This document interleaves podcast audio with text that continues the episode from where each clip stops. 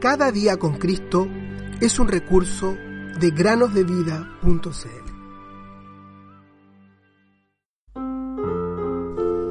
Confía en el Señor con todo tu corazón. Proverbios 3:5 Nuevamente le damos la bienvenida a todos los que nos escuchan en una nueva meditación del día de hoy. Quizás algunos de ustedes se preguntan, ¿qué habrá sucedido con la familia de la cual hablamos el día lunes el día siguiente? Porque vimos que el padre compró pan para esa cena, pero la mañana, ¿qué habrá pasado? Bueno, pongan mucha atención porque la historia de hoy es la continuación de la historia del día lunes. Amigos y amigas, Dios nunca obra de manera incompleta. Si Él libra a los suyos, Él lo hace por completo. Los dos panes que el padre compró para su familia con la moneda de seis peniques, obviamente no suplieron otras necesidades del hogar, tales como la comida para la mañana siguiente. Sin embargo, así como el Señor alimentó a cinco mil personas, Él siempre sabe lo que va a hacer. Juan capítulo 6, versículo 6. Pongan atención a ese versículo. Los invito a leerlo en silencio. La mañana siguiente, antes del desayuno, sonó el timbre de la casa. Inesperadamente, una gran canasta, llena de todo tipo de artículos de almacén, fueron dejados a la puerta. El padre ya se había ido a trabajar y la mamá, intrigada realmente, no quiso recibirla. Pensó que se trataba de un error, pues sabía que nadie la había encargado.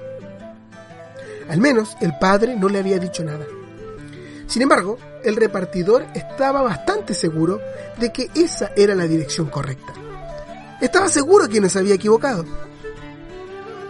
Así que la madre la recibió mientras sus hijos comenzaron a revolotear la canasta para ver qué contenía. Mantequilla, queso, azúcar, té y muchas otras cosas, como un gran trozo de jamón. Cuando el padre llegó a cenar, sorprendido de lo que había pasado, tuvo que decir sabía nada. De hecho, no sabía más que la madre acerca de dónde venía la canasta. Sin embargo, luego de revisar la canasta, en ella estaba el nombre del almacén de donde provino todo.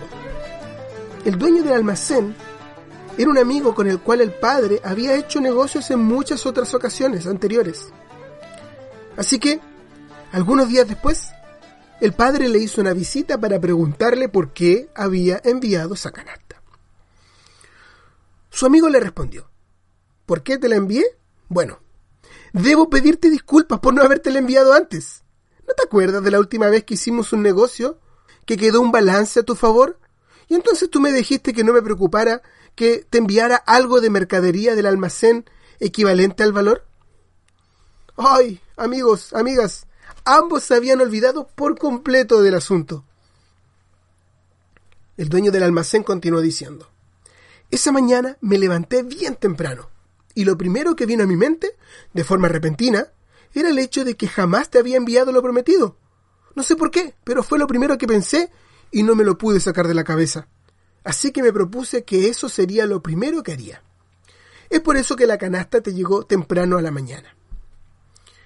Cuando se enteraron de esta historia, el corazón de los padres nuevamente se llenó de gratitud al Dios de toda gracia y Padre de toda misericordia.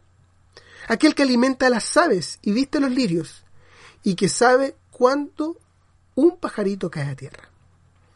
Los niños de esta familia crecieron viendo con qué gracia Dios respondía a las oraciones de sus padres, incluso en asuntos pequeños como el alimento y el abrigo. De temprana edad aprendieron, por gracia, a conocerlo y confiar en Él como su propio Dios y Padre.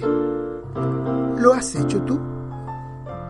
Te doy mi corazón,